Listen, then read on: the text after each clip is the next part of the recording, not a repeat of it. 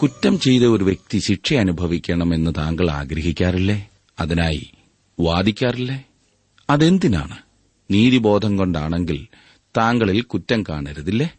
കുറഞ്ഞത് മറ്റുള്ളവരിൽ ആരോപിക്കുന്ന കുറ്റമെങ്കിലും കാണരുത്. പലരും പല കാരണങ്ങളാൽ തങ്ങൾക്ക് കഴിയാത്തതിനെ മറ്റുള്ളവർ ചെയ്യുമ്പോൾ അവരെ ശിക്ഷിക്കുവാനുള്ള മാർഗം അന്വേഷിച്ച് നടക്കുകയാണ്. ഈ പറയുന്ന ആളുകൾക്ക് ഒരവസരം ലഭിച്ചെന്നാൽ അവർ അതേ തെറ്റ് ചെയ്യുവാൻ മടിക്കുകയില്ല എന്നതാണ് സത്യം.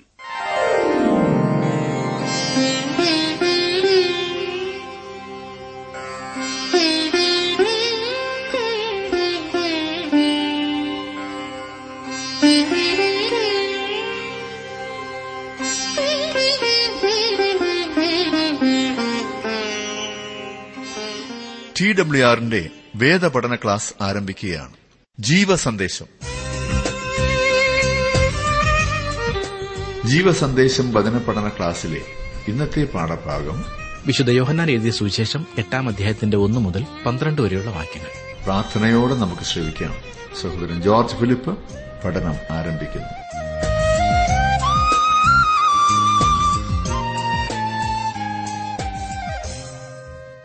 പലരും അസൂയ കൊണ്ടാണ് മറ്റുള്ളവരുടെ തെറ്റ് കണ്ടുപിടിക്കുവാൻ ശ്രമിക്കുന്നത്. ഈ വിഷയം വളരെയേറെ ശ്രദ്ധിക്കേണ്ടതാണ്. ഇതുമായി ബന്ധപ്പെട്ട ഒരു സംഭവം നമുക്കിന്ന് പഠിക്കാം. വിശുദ്ധ യോഹന്നാന്റെ സുവിശേഷം 8-ാം അധ്യായം. വ്യഭിചാരത്തിൽ പിടിക്കപ്പെട്ട സ്ത്രീയുടെ സംഭവവുമായാണ് ഈ 8-ാം അധ്യായം ആരംഭിക്കുന്നത്.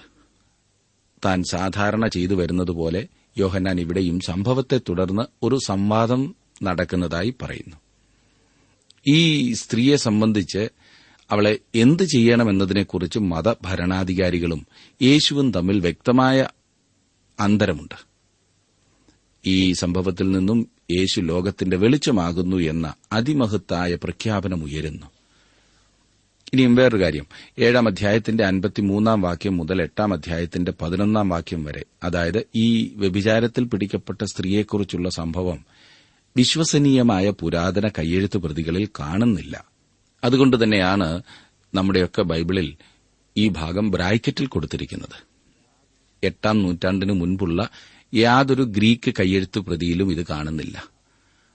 4-ാം നൂറ്റാണ്ടിന്റെ അന്ത്യത്തിനു മുൻപ് ഇതിൽ നിന്നും പിതാക്കന്മാരാരും ഉദ്ധരിച്ചിട്ടുമില്ല. എന്നാൽ ഏതാണ്ട് ആ സമയത്ത് ജീവിച്ചിരുന്ന അഗസ്റ്റിൻ പറയുന്നത്, വ്യഭിചാരത്തെ പ്രോത്സാഹിപ്പിക്കാതിരിക്കണം എന്ന് ചിന്തിച്ച് ചിലർ ഈ സംഭവത്തെ ആദ്യ കോപ്പികളിൽ നിന്ന് മാറ്റിക്കളഞ്ഞു എന്നത്രേ. വ്യഭിചാരത്തെ ഈ സംഭവം ഒരിക്കലും ന്യായീകരിക്കുകയല്ല, പാപത്തെ ഒരുപോലെ കുറ്റപ്പെടുത്തുകയാണ്.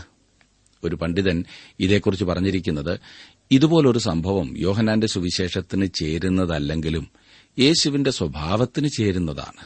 ഇത് ആരെഴുതിയതാണെങ്കിലും സഭാചരിത്രകാലം മുഴുവനും ഈ കഥ ആധികാരികമാണെന്നും സത്യത്തിന്റെ ശബ്ദമാണിവിടെ മുഴങ്ങുന്നതെന്നും നമുക്ക് മനസ്സിലാക്കാം. ഏതായാലും ദൈവാത്മപ്രേരിതമായ ദൈവവചനത്തിന്റെ ഭാഗമായി ഇതിനെ മനസ്സിലാക്കുവാൻ തക്കതായ എല്ലാ അടിസ്ഥാനങ്ങളും ഈ ഭാഗത്തിനുണ്ട്. 8-ാം അധ്യായത്തിന്റെ ആദ്യത്തെ 2 വാക്യങ്ങൾ ഞാനൊന്ന് വായിക്കാം. യേശുവോ ഒലിവ് മലയ്ക്ക് പോയി. അതികാലത്ത് അവൻ പിന്നെയും ദേവാലയത്തിൽ ചെന്നു. ജനമൊക്കെയും അവന്റെ അടുക്കൽ വന്നു.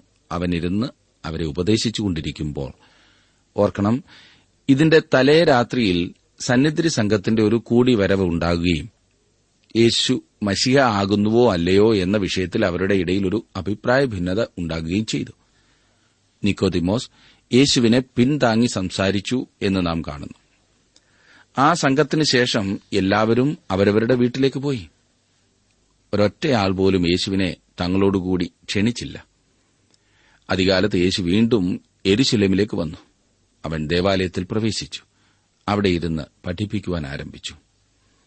3-4 വാക്യങ്ങളിൽ നാം കാണുന്നു, ശാസ്ത്രിമാരും പരീശന്മാരും വ്യഭിചാരത്തിൽ പിടിച്ചിരുന്ന ഒരു സ്ത്രീയെ കൊണ്ടുവന്ന് നടുവിൽ നിർത്തി അവനോട്, ഗുരു, ഈ സ്ത്രീയെ വ്യഭിചാര കർമ്മത്തിൽ തന്നെ പിടിച്ചിരിക്കുന്നു.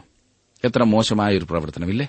ഇതിനേക്കാൾ അപക്വവും മര്യാദകെട്ടതും മൃഗീയവുമായ വേറെന്ത് ഈ മതഭരണാധികാരികൾക്ക് ചെയ്യുവാൻ കഴിയുമെന്ന് എനിക്കറിയില്ല. ഭക്തിയുടെ വേഷം ധരിക്കുന്നവർ വഷളായാൽ ഇത്രയാകുവോ? നിങ്ങൾ ആ രംഗം ഒന്ന് ചിന്തിച്ചേ. നമ്മുടെ കർത്താവ് ആ ദേവാലയത്തിന്റെ പരിസരത്തിരുന്ന് ജനങ്ങളെ ഉപദേശിക്കുമ്പോൾ വെളിയിലൊരു കലപില. യേശുവിന്റെ പഠിപ്പീര് എല്ലാവരും ശാന്തമായി ശ്രദ്ധിച്ചുകൊണ്ടിരിക്കുകയായിരുന്നിരിക്കും. ഇതാ ആ മതനേതാക്കന്മാർ ഒരു സ്ത്രീയെ പിടിച്ചു വലിച്ചുകൊണ്ടുവരുന്നു. അവളുടെ വസ്ത്രം ക്രമത്തിലല്ല, അവളുടെ തലമുടി ആകെ അഴിഞ്ഞുകിടക്കുന്നു. അവൾ അവരെ വെല്ലുവിളിക്കുന്നുണ്ടാകും, എതിർത്ത് സംസാരിക്കുന്നുണ്ടാകും, തള്ളിമാറ്റുവാൻ ശ്രമിക്കുന്നുണ്ടാകും. ഇങ്ങനൊരു സാഹചര്യത്തിൽ കൂടിയിരിക്കുന്ന ജനം സ്വാഭാവികമായി തിരിഞ്ഞുനോക്കി എന്താണ് സംഭവിക്കുന്നതെന്ന് ശ്രദ്ധിക്കുമല്ലോ. യേശു കർത്താവ് ഉപദേശിച്ചുകൊണ്ടിരിക്കുന്ന ആ കൂട്ടത്തിന്റെ നടുവിലേക്കാണ് ആ മതനേതാക്കന്മാർ ആ സ്ത്രീയെ വലിച്ചിഴച്ചുകൊണ്ടുവരുന്നത്. അവർ അവളെ തൂക്കിയെടുത്ത് യേശുവിന്റെ മുൻപിലേക്ക് ഇട്ടിട്ടാണ് ഈ അപക്വമായ ആരോപണം നടത്തുന്നത്. ഈ സ്ത്രീയെ വ്യഭിചാരകർമ്മത്തിൽ തന്നെ പിടിച്ചിരിക്കുന്നു എന്ന്. അവൾ കുറ്റക്കാരിയാകുന്നു, അതിന് സംശയമൊന്നുമില്ല. അതിനെ ന്യായീകരിക്കുകയാണെന്ന് ഒരിക്കലും കരുതരുത്. അവൾ ചെയ്തത് നീചമായ പാപമായിരുന്നു. നമ്മുടെ കർത്താവ് അതിനെ പാപം എന്ന് തന്നെയാണ് വിളിച്ചത്. അവനൊടുവിലായി ആ സ്ത്രീയോട് പറഞ്ഞത് പോകാ, ഇനിയും പാപം ചെയ്യരുത് എന്നത്രേ. ആ കൊണ്ടുവന്നവർക്ക് ന്യായപ്രമാണം വളരെ ഭംഗിയായി അറിയാമായിരുന്നു. ഒരുത്തന്റെ ഭാര്യയുമായി വ്യഭിചാരം ചെയ്യുന്നവൻ കൂട്ടുകാരന്റെ ഭാര്യയുമായി വ്യഭിചാരം ചെയ്യുന്ന വ്യഭിചാരിയും വ്യഭിചാരിണിയും തന്നെ മരണശിക്ഷ അനുഭവിക്കണമെന്ന് ലേവിയ പുസ്തകം 20-ാം അധ്യായത്തിന്റെ 10-ാം വാക്യത്തിൽ പറയുന്നുണ്ട്. ഇത് ഇന്നും ഇതുപോലെ സത്യമാകുന്നു എന്ന കാര്യം ആരും മറക്കരുത്. വ്യഭിചാരക്കുറ്റത്തിനുള്ള ശിക്ഷ ഇന്നും വ്യത്യസ്തമല്ല എന്നോർക്കണം. കുറെ കൂടി കർശനമാണ്. പലരും ചിന്തിക്കുന്നത് എന്നെ ഇന്ന് കല്ലെറിയുവാൻ ആരുമില്ലാത്തതിനാൽ രക്ഷപ്പെട്ടു എന്നത്രേ. ഇല്ലേ സുഹൃത്തെ, താങ്കൾക്ക് രക്ഷപ്പെടുവാൻ ഒരൊറ്റ മാർഗ്ഗമേ ഉള്ളൂ. ഇതുവരെ ചെയ്ത എല്ലാ തെറ്റുകളും മനഃപൂർവ്വമായി ഏറ്റുപറഞ്ഞുപേക്ഷിച്ച് യേശുക്രിസ്തുവിനെ താങ്കളെ രക്ഷിതാവും കർത്താവുമായി സ്വീകരിക്കുക. അതുമാത്രമാണ് മാർഗം. എന്നാൽ ഈ സംഭവത്തിലെ പുരുഷൻ എവിടെയാകുന്നു? ഏതായാലും വ്യഭിചാരകർമ്മത്തിൽ തന്നെയാണല്ലോ അവർ അവളെ പിടിച്ചത്. പിന്നെ ആ പുരുഷൻ എവിടെ? ആ പുരുഷനെ യേശുവിന്റെ അടുക്കൽ കൊണ്ടുവരാഞ്ഞതിനാൽ ന്യായപ്രമാണം നടപ്പാക്കണമെന്ന കാര്യമല്ലായിരുന്നു അവരുടെ പ്രധാന താൽപര്യം എന്നുള്ള വസ്തുത തെളിയുന്നു. അവർക്ക് വേറൊരു ലക്ഷ്യമുണ്ടായിരുന്നിരിക്കും എന്നതാണ് സത്യം. യേശുവിനെ കുരുക്കിൽ പെടുത്തുവാനും ഉപദേശം തടസ്സപ്പെടുത്തുവാനുമുള്ള ശ്രമമായിരുന്നു ഇത്. ഇങ്ങനെ ആ സ്ത്രീയെ യേശുവിന്റെ മുൻപിൽ കൊണ്ടുവന്നത് ചെയ്യാൻ പാടില്ലാത്ത നിയമവിരുദ്ധമായ ഒരു കാര്യമായിരുന്നു. കാരണം ഇങ്ങനെയുള്ള കാര്യങ്ങൾ വിസ്തരിക്കാൻ അവർക്ക് വേറെ കോടതിയുണ്ടായിരുന്നു. 5-6 വാക്യങ്ങളിൽ നാം കാണുന്നു, ഇങ്ങനെയുള്ളവരെ കല്ലെറിയണമെന്ന് മോശ ന്യായപ്രമാണത്തിൽ ഞങ്ങളോട് കൽപ്പിച്ചിരിക്കുന്നു. നീ ഇവളെക്കുറിച്ച് എന്തു പറയുന്നു എന്ന് ചോദിച്ചു. ഇത് അവനെ കുറ്റം ചുമത്തുവാൻ സംഗതി കിട്ടേണ്ടതിന് അവനെ പരീക്ഷിച്ച് ചോദിച്ചതായിരുന്നു. യേശുവോ കുനിഞ്ഞ് വിരൽ കൊണ്ട് നിലത്തെഴുതിക്കൊണ്ടിരുന്നു. മോശയുടെ ന്യായപ്രമാണത്തെക്കുറിച്ച് അവർ പറഞ്ഞത് അതുപോലെ സത്യമാകുന്നു. അതിനെ വില കുറച്ച് കാണിക്കുന്ന പ്രശ്നമേയില്ല. അവളെ കല്ലെറിയണം. ഈ നേതാക്കന്മാർ യേശുവിനെ നല്ല ഒരു വെട്ടിൽ തന്നെയാണ് ആക്കുന്നത്. അവൻ ഒരു വിധത്തിലും രക്ഷപ്പെടരുത് എന്നതത്രേ അവരുടെ ചിന്ത. മോശ പറഞ്ഞിരിക്കുന്നതിനെ അവൻ എതിർക്കുമോ? അവൻ വേറെ വല്ലതും പറയുമോ? വേറെ എന്തെങ്കിലും വിശദീകരണം നൽകുമോ? അവനെ കുരുക്കുവാൻ മാത്രമാണ് അവർ ഈ പ്രശ്നം കൊണ്ടുവന്നിരിക്കുന്നത്. കാരണം ഏത് വഴിക്ക് നീങ്ങിയാലും അവർക്കവനെ കുറ്റപ്പെടുത്താം. വാസ്തവത്തിൽ ആ സ്ത്രീയെ കല്ലെറിഞ്ഞു കൊല്ലുവാൻ അവർക്ക് ആഗ്രഹമില്ല. അവനെ കല്ലെറിയണമെന്ന് മാത്രമാണ് അവരുടെ താൽപര്യം. നമ്മുടെ കർത്താവിന് അതറിയുകയും ചെയ്യാമായിരുന്നു. മനുഷ്യനിലുള്ളത് എന്ത് എന്ന് സ്വതവേ അറിഞ്ഞിരിക്കിയാൽ തനിക്ക് മനുഷ്യനെക്കുറിച്ച് യാതൊരുത്തന്റെയും സാക്ഷ്യം ആവശ്യമായിരുന്നില്ല എന്ന് യോഹന്നാന്റെ സുവിശേഷം 2-ാം അധ്യായത്തിന്റെ 25-ാം വാക്യത്തിൽ നാം പഠിച്ചതാണല്ലോ. ഈ സ്ത്രീയെ കല്ലെറിയണമെന്ന് യേശു പറഞ്ഞിരുന്നെങ്കിൽ പാപികളുടെ സ്നേഹിതൻ എന്ന പേര് അവന് നഷ്ടപ്പെട്ടേനെ. റോമൻ അധികാരത്തോട് മത്സരിക്കുന്നു എന്ന് പറയുവാൻ ഇടയാകുകയും ചെയ്യുമായിരുന്നു. സ്ത്രീയെ വിട്ടയക്കണമെന്ന് പറഞ്ഞിരുന്നെങ്കിൽ ന്യായപ്രമാണത്തിന്റെ എതിരാളിയെന്നും ദോഷം ചെയ്യുവാൻ പ്രേരിപ്പിക്കുന്നു എന്നും ശത്രുക്കൾ മുദ്രയിടിക്കുമായിരുന്നു. ഇങ്ങനെ യേശു കുരുക്കപ്പെടുമെന്ന് മതഭരണാധികാരികൾ തീർച്ചപ്പെടുത്തി. ഈ മറ്റുള്ളവരെ കുരുക്കുവാൻ ശ്രമിക്കുന്നവരുടെ ഒരു വലിയ കുഴപ്പമാണിത്. അതായത് എല്ലാ വശങ്ങളും ചിന്തിക്കുവാൻ അവരെക്കൊണ്ട് സാധിക്കില്ല. യേശു വലയിൽ അകപ്പെട്ടു എന്ന് തീർച്ചപ്പെടുത്തിക്കൊണ്ട് തന്നെയാണ് അവർ ഈ പരാക്രമമെല്ലാം കാണിച്ചത്. വളരെ രസകരമായൊരു നാടകം അവിടെ അരങ്ങേറുകയാണ്. ഈ സ്ത്രീ പരസ്യമായി എതിർക്കുന്നവളെ യേശുവിന്റെ മുൻപിലേക്ക് എടുത്തെറിഞ്ഞിരിക്കുകയാണ്. കൂടി വന്നവർക്ക് അവൾ ആയിരിക്കുന്ന വല്ലാത്ത അവസ്ഥയോടോ അവളുടെ അനുഭവത്തോടോ ഒരു സഹതാപവുമില്ല. അവളുടെ ആ അവസ്ഥയിൽ കുറെ കൂടി താഴ്ത്തിക്കെട്ടുവാൻ എന്ന വണ്ണം ആളുകൾ കൂക്കുവിളിക്കുന്നുണ്ടാകും, ഒന്നല്ലാതാക്കി സംസാരിക്കുന്നുണ്ടാകും, മുരടനക്കുന്നുണ്ടാകും, എത്തിനോക്കുന്നുണ്ടാകും, തോണ്ടുന്നുണ്ടാകും. എന്തും ചെയ്യാമല്ലോ. സാധാരണ ഒരു തെറ്റിൽ പിടിക്കപ്പെടുന്ന വ്യക്തിയോട് പൊതുജനങ്ങൾ ഇങ്ങനെയൊക്കെയാണല്ലോ കാട്ടിക്കൂട്ടുന്നത്. എത്രയും അവഹേളിക്കാമോ അത്രയും അവഹേളിക്കും. 10 രൂപ പോക്കറ്റടിച്ച് ഒരു പയ്യനെ കിട്ടാമെങ്കിൽ അവനെ പരസ്യമായി കെട്ടിയിട്ട് വരുന്നവരെല്ലാം ചതയ്ക്കും. അഴിച്ചുവിട്ടാൽ 10 ലക്ഷം മോഷ്ടിക്കുവാനുള്ള വാശി അവനുണ്ടാകത്തക്കവണ്ണം അവനെ അവഹേളിക്കും. എന്നാൽ ഈ ചതയ്ക്കുകയും അടിക്കുകയും അവഹേളിക്കുകയും ചെയ്യുന്നവർ പോക്കറ്റടിച്ചില്ലെന്നല്ലേ ഉള്ളൂ, കഴുത്ത് വെട്ടുന്ന വിധത്തിലാണ് പ്രവർത്തിക്കുന്നത്. തൂക്കത്തിലും അളവിലും വെട്ടിക്കും, ആഹാരസാധനങ്ങളിൽ മായം ചേർത്ത് വിൽക്കും, നാക്കെടുത്താൽ കള്ളമേ പറയൂ. അങ്ങനെ അഴിമതിയുടെ രാജാക്കന്മാരാണ്. വ്യത്യാസം, ഒരാളെ പിടിച്ചു, മറ്റേയാളെ പിടിച്ചില്ല. പിടിച്ചാലും രക്ഷപ്പെടാൻ അറിയാം, അത്രമാത്രം. ഞാനൊരു കാര്യം ശ്രദ്ധിച്ചിട്ടുണ്ട്, കുറ്റം ചെയ്തവർ പിടിക്കപ്പെട്ടാൽ ശിക്ഷിക്കുവാൻ ധൃതി കൂട്ടുന്നവർ ഒട്ടുമുക്കാലും അതേ കുറ്റത്തിൽ കുറ്റബോധമുള്ളവരായിരിക്കും. ശരിയാണോ? ഈ സംഭവത്തിലും നാം കാണുവാൻ പോകുന്നത് അതുതന്നെയാണ്. നാം വായിക്കുന്നത് യേശു കുനിഞ്ഞു വിരൽ കൊണ്ട് നിലത്തെഴുതിക്കൊണ്ടിരുന്നു എന്നത്രേ. രസമായിരിക്കുന്നില്ലേ? വാസ്തവത്തിൽ അവൻ ആ കേസ് വിട്ടുകളഞ്ഞു. അവളെ കുറ്റപ്പെടുത്തുന്നവരോട് അവൻ ചേരുവാൻ പോകുന്നില്ല. അവളുടെ പ്രയാസം കൂട്ടുവാൻ തക്കവണ്ണം അവളെ നോക്കുവാൻ പോലും യേശു തുനിഞ്ഞു കാണില്ല. അവളെ ചോദ്യം ചെയ്ത് വിഷമിപ്പിച്ചും കാണില്ല. അവർ പറയുന്നതൊന്നും കേൾക്കുന്നുപോലുമില്ല എന്ന വിധത്തിൽ അവൻ കുനിഞ്ഞു നിലത്തിങ്ങനെ എഴുതിക്കൊണ്ടിരുന്നു. യേശു എന്തെങ്കിലും എഴുതിയതായി രേഖപ്പെടുത്തിയിട്ടുള്ള ഒരേ ഒരു ഭാഗം ഇതാകുന്നു. രസമാണ്, ഇന്നോളം ജീവിച്ചിട്ടുള്ള ഏത് മനുഷ്യനെക്കുറിച്ച് എഴുതിയിട്ടുള്ളതിൽ വെച്ച് അധികം ക്രിസ്തുവിനെക്കുറിച്ചാണ് എഴുതിയിട്ടുള്ളത്. അവനെ അനുകൂലിച്ചാണെങ്കിലും ശരി, അവനെതിരാണെങ്കിലും ശരി, അവനെക്കുറിച്ച് എഴുതിയിട്ടുള്ളിടത്തോളം മറ്റാരെയും കുറിച്ച് ഇന്നോളം എഴുതിയിട്ടില്ല. എന്നിട്ടും ഈ ദേവാലയ മുറ്റത്തെ മണ്ണിൽ അന്ന് അവൻ എഴുതിയ ഏതാനും അക്ഷരങ്ങളല്ലാതെ അവൻ സ്വന്തമായി മറ്റൊന്നും എഴുതിയതായി രേഖയില്ല. അങ്ങനെ അവൻ എഴുതിയതോ കാറ്റോ മനുഷ്യന്റെ കാൽപാദങ്ങളോ മായ്ച്ചു കളഞ്ഞ ആ മണ്ണിലെഴുതിയ കാര്യം മാത്രം. അവനെന്തായിരിക്കും എഴുതിയത്? സത്യം പറയണമല്ലോ, എനിക്കറിയില്ല. ആർക്കെങ്കിലും അറിയാമെന്ന് പറഞ്ഞാൽ എനിക്കതിൽ സംശയമുണ്ട് കേട്ടോ. പക്ഷേ ഞാൻ ചില അഭിപ്രായങ്ങൾ പറയുന്നതിൽ താങ്കൾക്ക് പരിഭവമില്ലല്ലോ. പ്രവാചകന്മാരുടെ എഴുത്തുകൾ പരിശോധിക്കുമ്പോൾ വളരെ രസകരമായ ചില കാര്യങ്ങൾ നമുക്ക് കാണുവാൻ സാധിക്കും.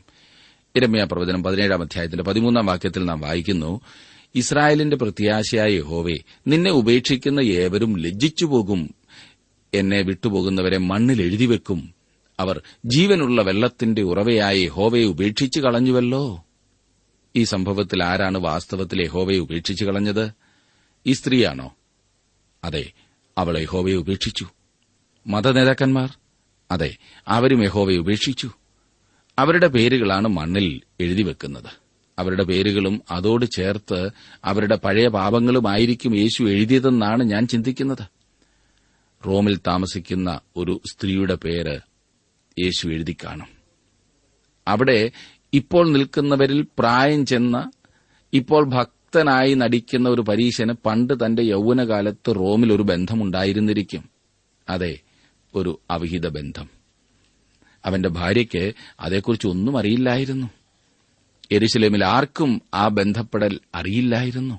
എന്നാൽ ഇപ്പോൾ ഭക്തനായി നടിക്കുന്ന ഈ പ്രായം ചെന്ന മനുഷ്യന്റെ സകല കാര്യങ്ങളും കർത്താവിനറിയാം. അവന്റെ തെറ്റുകൾ അവൻ ഇതുവരെ ഏറ്റുപറഞ്ഞുപേക്ഷിച്ചിട്ടില്ല എന്നും കർത്താവിനറിയാമായിരുന്നു. യേശു റോമിലെ ആ സ്ത്രീയുടെ പേര് മണ്ണിൽ എഴുതിയപ്പോൾ ഈ വല്യപ്പച്ചൻ അടുത്ത് വന്ന് നോക്കിക്കാണും.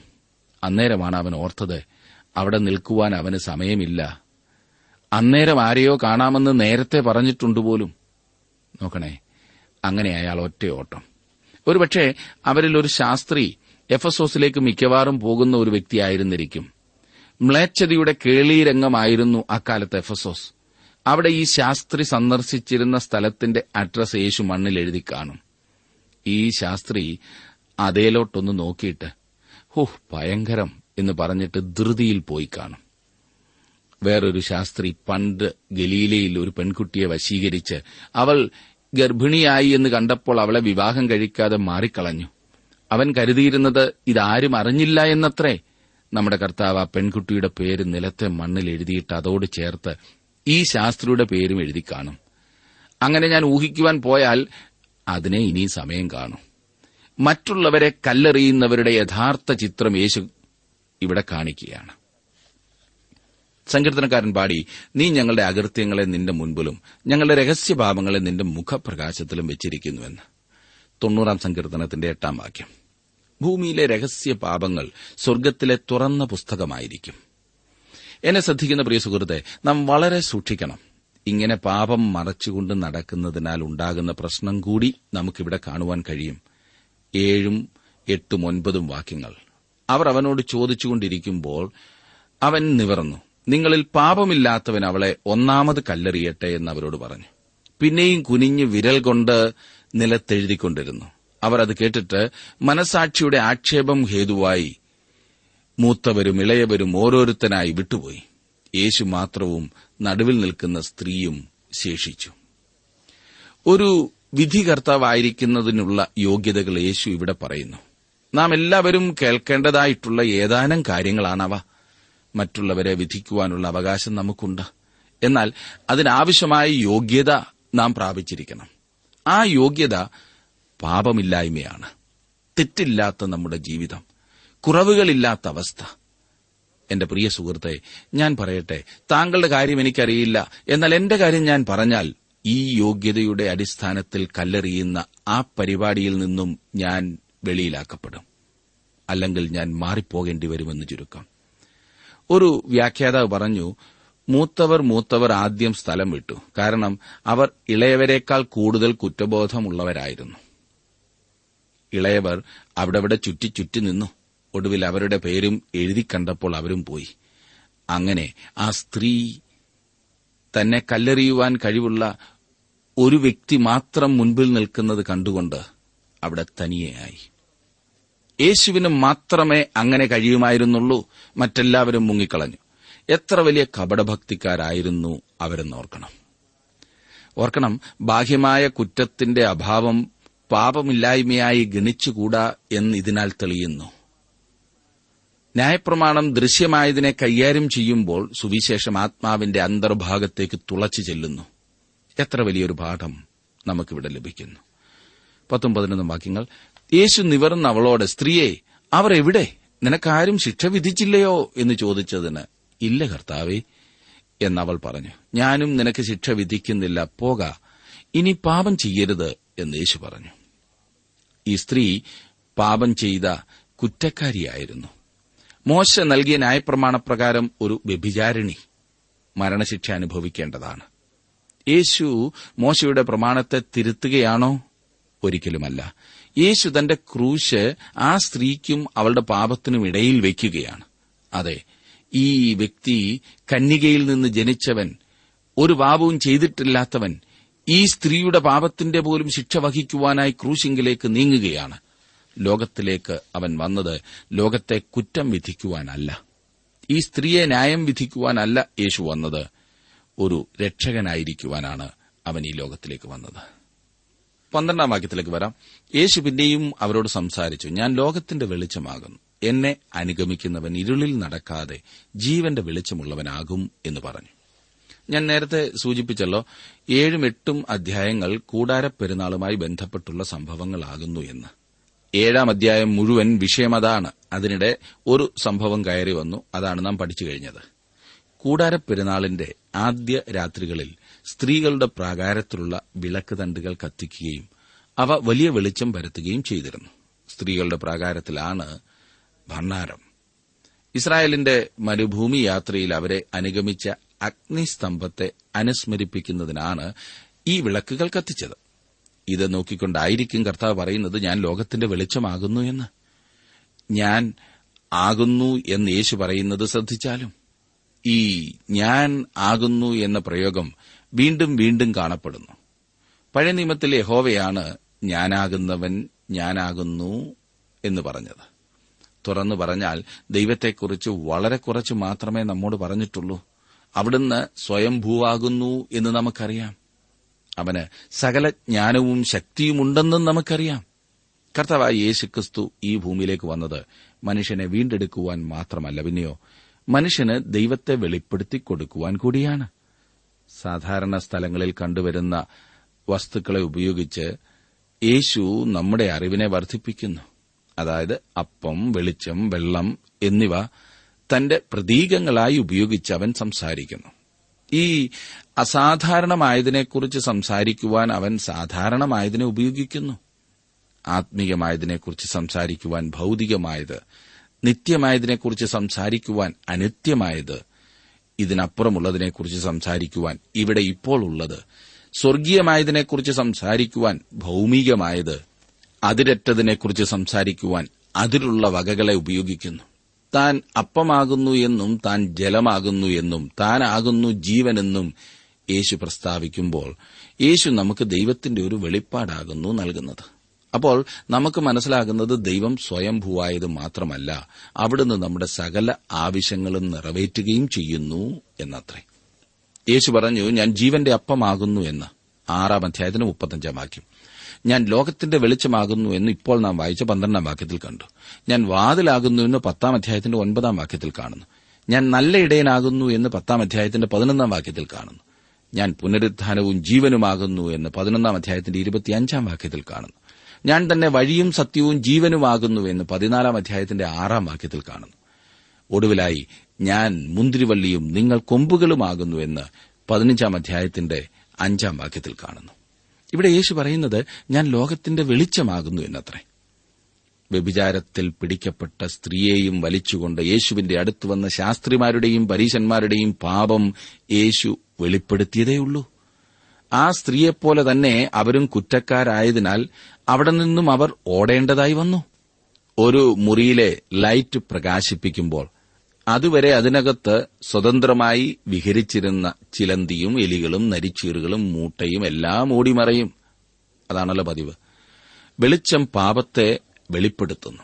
ശാസ്ത്രിമാരും പരീശന്മാരും യേശുവിന്റെ മുൻപിൽ നിന്നും ഓടിമറയേണ്ടതായി വന്നതിന്റെ കാരണം അതത്രേ. യോഹന്നാന്റെ സുവിശേഷത്തിൽ ഇതുവരെ യേശു ചെയ്തിട്ടുള്ളതിലേക്കും ഉന്നതമായ അവകാശവാദമാണ് ഞാൻ ലോകത്തിന്റെ വെളിച്ചമാകുന്നു എന്നുള്ളത്. യോഹന്നാൻ ദൈവത്തിന് നൽകുന്ന നിർവചനങ്ങളിൽ ഒന്നത്രേ അവൻ വെളിച്ചമാകുന്നു എന്നുള്ളത്. 1 യോഹന്നാൻ 1:5 തന്റെ വിശുദ്ധിയിലും നീതിയിലും അവൻ സമ്പൂർണനാണ്. ഭൌതികമായ വെളിച്ചം വളരെയേറെ സങ്കീർണമായ സംഗതികളിൽ ഒന്നായിരിക്കുന്നതുപോലെ തന്നെ നമുക്കേറ്റവും അധികം ആവശ്യം ഉള്ളതുമാണ്. അതെന്താകുന്നു എന്ന് വാസ്തവത്തിൽ ആർക്കാണ് അറിയാവുന്നത്? ചിലപ്പോൾ തരംഗങ്ങളായി അത് പ്രവർത്തിക്കുന്നു, ചിലപ്പോൾ പദാർത്ഥത്തിന്റെ കണികകളായി പ്രവർത്തിക്കുന്നു. ഇതിനകത്ത് നമ്മെ ആശ്ചര്യപ്പെടുത്തുന്ന ഒരു വസ്തുത എന്തെന്നാൽ ഈ 2 പ്രമാണത്തിന്മേലും പ്രവർത്തിക്കുന്ന മനുഷ്യർ ശ്രദ്ധേയമായ കണ്ടുപിടുത്തങ്ങൾ നടത്തുന്നുമുണ്ട് എന്നതത്രേ. ചിലർ പറയുന്നത് ഈ പറയുന്നത് 2 ശരിയാകുന്നു എന്നത്രേ. അതേസമയം വേറൊരു കൂട്ടം വാദിക്കുന്നത് 2 കൂടി ഒരിക്കലും ശരിയാകില്ല എന്നാണ്. അന്ധകാരം ഇല്ലാത്ത അവസ്ഥയ്ക്കാണോ വെളിച്ചമെന്ന് പറയുന്നത്? ഒരു മുറിയിൽ പ്രകാശം നിറഞ്ഞിരിക്കുന്നു എന്ന് നാം പറയാറുണ്ട്. അതുകൊണ്ട് നാം എന്താണ് അർത്ഥമാക്കുന്നത്? ആ മുറിയിൽ വെളിച്ചം നിറഞ്ഞു കഴിയുമ്പോൾ എന്തെങ്കിലും ഭാരക്കൂടുതൽ ഉണ്ടാകുമോ? വെളിച്ചമില്ലാതെ നിറങ്ങൾ എന്നൊന്നുണ്ടായിരിക്കില്ല. ചുവന്ന റോസാപുഷ്പം ചുവന്നിരിക്കുന്നതിന്റെ കാരണം പ്രകാശത്തിലെ ചുവപ്പ് ഒഴിച്ച് മറ്റെല്ലാ ഭാഗങ്ങളും ആ പുഷ്പം ആഗീരണം ചെയ്തതിനാലാണ്. ചുവന്ന റോസാപ്പൂവിന്റെ ചുവപ്പ് കാണുവാൻ നമുക്ക് സാധിക്കുന്നത് അതുകൊണ്ടത്രേ. പ്രകാശത്തെ മനസ്സിലാക്കുവാൻ നമ്മെക്കൊണ്ട് കഴിയില്ല. ഒരു കുട്ടിക്ക് പ്രകാശത്തെ ഗ്രഹിക്കുവാൻ കഴിയില്ല എന്നതും തീർച്ചയാണ്. എന്നാൽ ഇരുട്ട് നിറഞ്ഞ ഒരു മുറിയിലേക്ക് പ്രവേശിക്കുമ്പോൾ ആ മുറിയിലെ ലൈറ്റിന്റെ സ്വിച്ച് ഓൺ ചെയ്യണമെന്നത് ആ കുട്ടിക്കറിയാം. യേശുക്രിസ്തു ലോകത്തിന്റെ വെളിച്ചമാകുന്നു. ഈ ഭൂമിയുടെ ഭൌതിക പ്രകാശം സൂര്യനായിരിക്കുന്നതുപോലെ യേശുക്രിസ്തു ആത്മിക പ്രകാശമാകുന്നു. പ്രകാശത്തിലേക്ക് വരേണ്ടതിന്റെ ആവശ്യകത ഒരു ചെറിയ കുട്ടിക്ക് മനസ്സിലാകുന്നതുപോലെ ഇന്ന് ഏതൊരു പാപിയും അവനൊരു വഴിപോക്കനും ഭോഷനും ആയിരുന്നാൽ പോലും യേശുക്രിസ്തുവിന്റെ സന്നിധിയിലേക്ക് കടന്നു വരാവുന്നതാണ്. ക്രിസ്തു ലോകത്തിന്റെ വെളിച്ചമാകുന്നു എന്നതിനെ തള്ളിക്കളയുന്നവരുണ്ട്. അവർ കുറഞ്ഞൊരു പ്രകാശത്തിലാണ് നടക്കുന്നത്. തന്നിൽ തന്നെ പ്രകാശമില്ലാത്തതും എന്നാൽ സൂര്യപ്രകാശം പ്രതിഫലിപ്പിക്കുകയും ചെയ്യുന്ന ചന്ദ്രനെപ്പോലെ നാം ഇന്നായിരിക്കുന്ന നാഗരികത എല്ലാം ക്രിസ്തുവിനോട് കടംപെട്ടിരിക്കുന്നു. നമുക്ക് ആശുപത്രികളുണ്ട്, ധർമ്മ സ്ഥാപനങ്ങളുണ്ട്, അനാഥാലയങ്ങളുണ്ട്, അഗതി മന്ദിരങ്ങളുണ്ട്, പാവങ്ങളെ കരുതുവാനുള്ള പ്രസ്ഥാനങ്ങളുണ്ട്, തൊഴിലാളികളുടെ അവകാശങ്ങളുണ്ട്. ഇതെല്ലാം എന്തുകൊണ്ടെന്നാൽ യേശുക്രിസ്തു ഈ ഭൂമിയിലേക്ക് വന്നു എന്നതുകൊണ്ട് ലഭിച്ചതാണ്. ഈ രംഗങ്ങളിലെല്ലാം നമുക്കിന്ന് പ്രശ്നം ഉള്ളതിന് കാരണം വെളിച്ചത്തിൽ നിന്നും നാം വളരെ ദൂരെ അലഞ്ഞുതിരിയുകയാണ്. സുഹൃത്തെ, ഇതല്ലേ സത്യം? പണ്ടായിരുന്നതുപോലെ ലോകം ഇന്ന് പിന്നെയും ചന്ദ്രന്റെ പ്രകാശത്തിൽ മാത്രമാണ് നടക്കുന്നത്. ഈ പാവം പഴയ ലോകം എങ്ങനെ യഥാർത്ഥ വെളിച്ചമാകുന്ന ക്രിസ്തുവിലേക്ക് മടങ്ങിവരും? അന്ധകാരത്തിൽ തപ്പിത്തടയുന്ന മനുഷ്യൻ, സ്വന്തം സഹോദരങ്ങളെ കൊന്നൊടുക്കുന്നതിൽ സംതൃപ്തി കണ്ടെത്തുന്ന മനുഷ്യൻ, സ്വന്തം മക്കളെയും സഹോദരിമാരെയും മാനഭംഗപ്പെടുത്തുന്നതിൽ സന്തോഷിക്കുന്ന മനുഷ്യൻ, മറ്റുള്ളവരെ ഉപദ്രവിക്കുന്നതിൽ അഭിമാനം കൊള്ളുന്ന മനുഷ്യൻ, ഈ ജനം വെളിച്ചം എന്ന് കാണും. വെളിച്ചത്തിലേക്ക് ആരവരെ നയിക്കും? നമ്മുടെ സഹോദരന്മാരെക്കുറിച്ച് ഓർത്ത് താങ്കളുടെ ഹൃദയം വേദനിക്കുന്നില്ലേ സുഹൃത്തെ? ഈ വലിയ ശുശ്രൂഷയിലാണ് ഞങ്ങളായിരിക്കുന്നത്. അന്ധകാരത്തിൽ നിന്നും നമ്മുടെ പ്രിയപ്പെട്ടവരെ വെളിച്ചമാകുന്ന ക്രിസ്തുവിലേക്ക് നയിക്കുക. ഞങ്ങളെ പ്രോത്സാഹിപ്പിക്കുന്ന എല്ലാവർക്കുമായി ദൈവത്തെ സ്തുതിക്കുന്നു. അത് യേശു പറഞ്ഞു, എന്നെ അനുഗമിക്കുന്നവൻ ഒരിക്കലും ഇരുളിൽ നടക്കേണ്ടി വരില്ല, അവൻ ജീവന്റെ പ്രകാശമുള്ളവനായിരിക്കും. കണ്ട് രസിക്കാനുള്ള വെളിച്ചമല്ല ക്രിസ്തു, അനുഗമിക്കുവാനുള്ളതാണ്. ക്രിസ്തുവിനെ അനുഗമിക്കുന്നവൻ ഇരുളിനെ വിട്ട് വെളിച്ചത്തിൽ നടക്കുന്നു, വെളിച്ചമുള്ളവനായിത്തീരുന്നു. ഈ വെളിച്ചം പ്രാപിച്ചവരൊക്കെ ലോകത്തിന്റെ വെളിച്ചമായിത്തീരുന്നു. പ്രിയ സുഹൃത്തെ, അപ്രകാരം വെളിച്ചമായി തീരുവാൻ താങ്കളുടെ ജീവിതത്തിൽ സാധിച്ചിട്ടുണ്ടോ?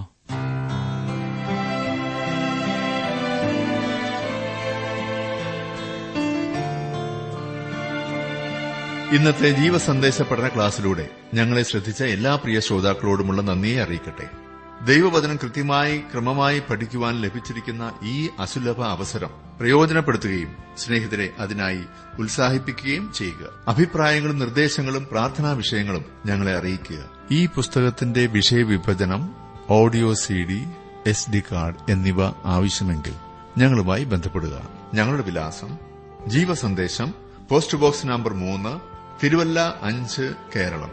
Phone 046927000284, mobile 9447767378.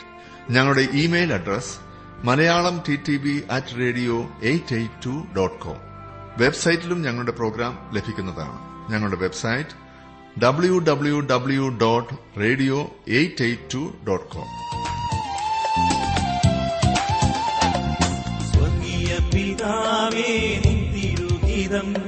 സ്വർഗത്തിലെ പോലെ ഭൂമിലാക്കണേ സ്വർഗീയ പിതാവേ നിൻ തിരുഹിതം, സ്വർഗത്തിലെ പോലെ ഭൂമിലാക്കണേ. നിൻ ഗീതം ചെയ്തോ നാം നിൻ സൂതനെ പോലെ, ഇന്നു ഞാൻ വരുന്നേ നിൻ ഗീതം ചെയ്യുവാൻ, ഇന്നു ഞാൻ വരുന്നേ നിൻ ഗീതം ചെയ്യുവാൻ.